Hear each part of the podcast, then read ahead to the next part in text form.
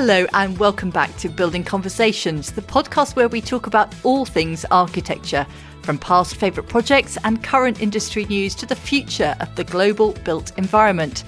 I'm Alison Carter, and next to me here is my co host, Nav Pal. Hi. And we're joined today by our colleague Hannah Holt, who will be featuring in a few episodes. Hello. So, in today's episode, we will be deciding what we think should come with us if we were to fly off into space and live there, and what we would prefer to leave behind on Earth.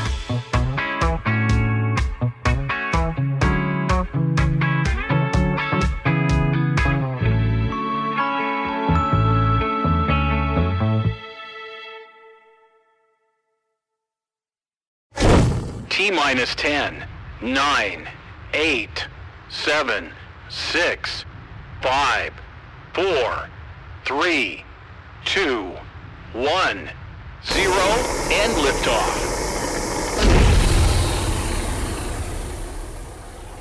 So, Nav, what's one thing you'd like to take with you? Oh, something I am taking with me into space. Can I say the Canadian Grand Prix racetrack because it got Lewis back on the podium this weekend. Thank goodness for that. It's Well done, Lewis. maybe a bit big to take, but okay. So it's I mean, we're able to fit however many of them on this planet. True. So So, I go now? Alison, yes, what would you like to take with you? I would take with me chocolate. Yes, lots, of, chocolate. yes, everyone needs it. Yeah, chocolate pretty much there. But what I'd leave behind would be stations, railway stations that are just not built to manage a lot of people all at the same time. Yeah, yeah, yeah, 100%. I mean, some have really, really improved. We have a station in the UK called London Bridge, and I was using that when I was 11 commuting to school.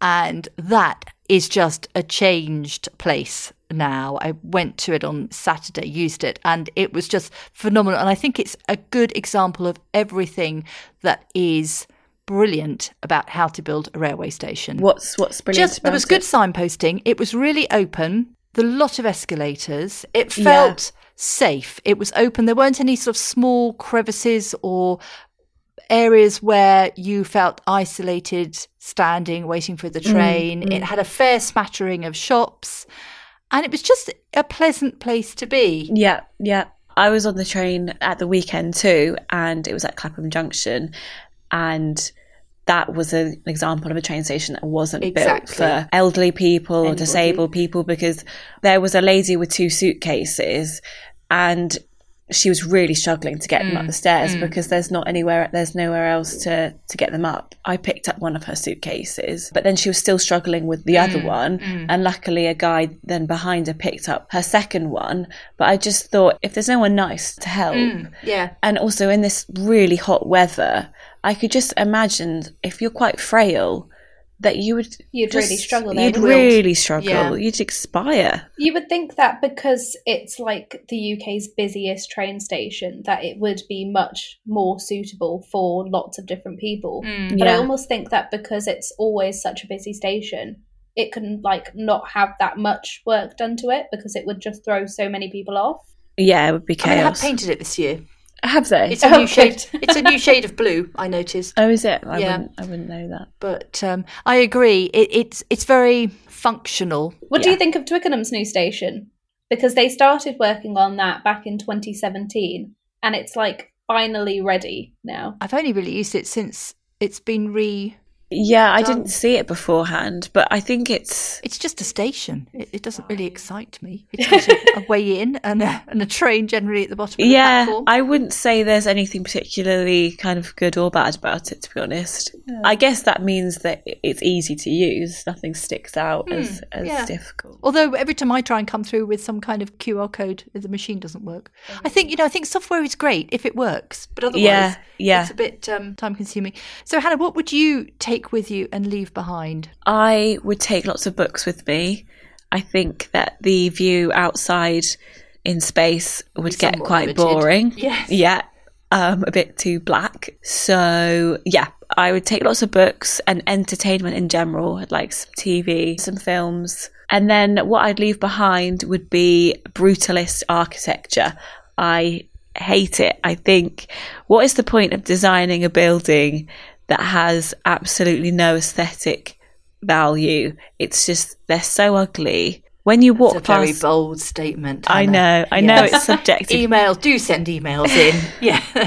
you like brutalist architecture, don't I think you? it has a place, a place in history, a place in history. so maybe not in the present or So future. don't build anymore. yeah. No, I think it's a bit stark, but it does show how architecture has developed and moved forward. But I can completely understand why it does look bleak. yeah, to many. I think so. Hmm. I don't think there's anything inviting about looking at it, going into it.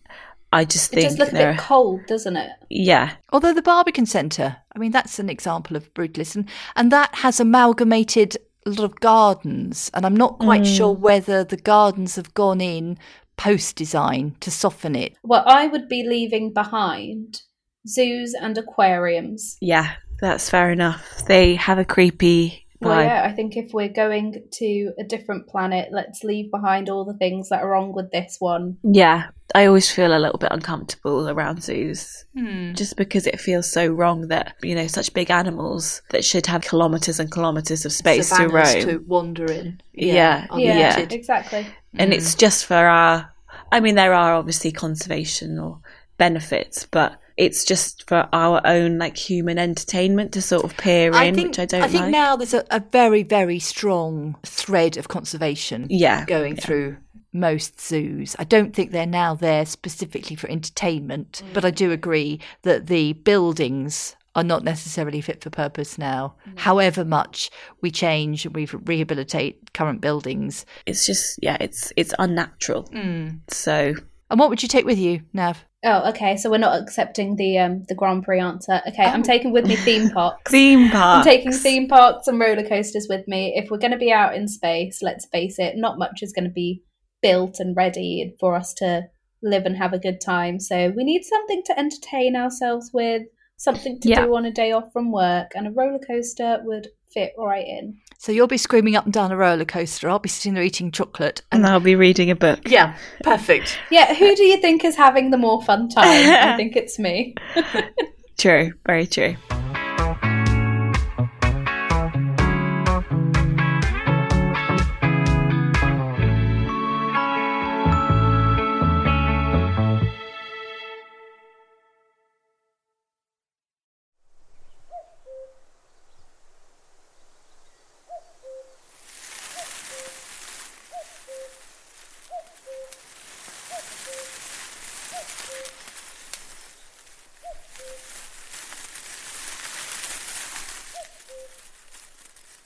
Okay, so now that we have decided what we'd like to take with us and leave behind in space, let's come back down to Earth. And what's more earthly than flowers? So let's discuss biophilia, which is a design approach that brings the outside in. So it's about bringing as much greenery inside to try and improve our well-being. And I think it's something that has really grown, hasn't it, since the pandemic? Hmm. Everybody is much more aware of plants now. And they're proved to be beneficial. Yeah, You know, they clean air. And I think just the, the very. they're calming to be around, It, aren't it they? is a real change in an atmosphere. If you have a room, Yeah. a white room, that doesn't have any plants in it, and you put a plant in, it just changes, doesn't it? The whole ambience. Yes, yeah. And Nav, isn't it true that it's the shade of green as well that can it's it's calming is is green. I know blue is as well, but Yeah. green is also visually yeah, meant to be calming. I think I think it is just that feeling of being connected to nature. I mean, I'm literally looking at the plant that I have next to me now, and That I've bought for her, that are probably on a limited lifespan, let's face no, it. no, no. No. This is a different one. This is my um. Oh, what is it called? It's a, A fern? a- no, it's a parlor Cactus, a parlor parlor palm. some parlor a palm. parlor that's the palm, one. Yeah. yes, yes, we've It's a talked about the parlor parlor palm. palm. And I deliberately got it because the people at the garden centre said it's really difficult to kill. And to be fair, it's been alive for about two years now, but some of the leaves are starting to go a bit yellow and brown. I'm terrible with plants. I can never keep them alive. I've killed so many cacti. I've killed bonsai trees, a peace lily. Honestly, They just don't survive in my house. it Waters also could be yeah, you could be watering them too much, but you also could be Oh, giving trust out me, I'm not. Okay, we just covered the problem there. but also plants respond um, to sounds and maybe you're not listening to the right kind of music because studies have shown that if a plant's listening to classical music rather than hard rock or something, it will change. It, it, it has a, it has an impact on the way they grow. In the same vein, also saying positive things to a plant rather than negative things has also shown to impact their growth.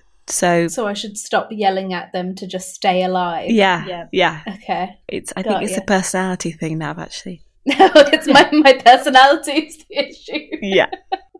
nice. What about you? Do you have any plants? I've got lots of plants and they all love me. What's your favourite? Charlie the cheese plant. He's got oh, a name. Charlie is huge. Yeah, Charlie ha- had to be separated from Ursula. Oh, Over because they COVID, all- they mingled. Yeah. Oh. And there was a threat that they'd bring each other down because they'd grown so much, so they've now been separated. But no, I'm I'm a foster mother for Ursula. I think they're fabulous plants. I've always kept plants long before it became fashionable to do so. I think they add so much to a room and a space that really, without them, a house doesn't seem to be alive. It's not a comfortable place to be. So I've always had them. And are all of your plants green? Or do you have some like yellow, red, some with flowers? Or are they all just green plants? I think they're mainly green, to be honest. Because of where I am, I, I get lots and lots of sun, and the more gentle plants tend to struggle.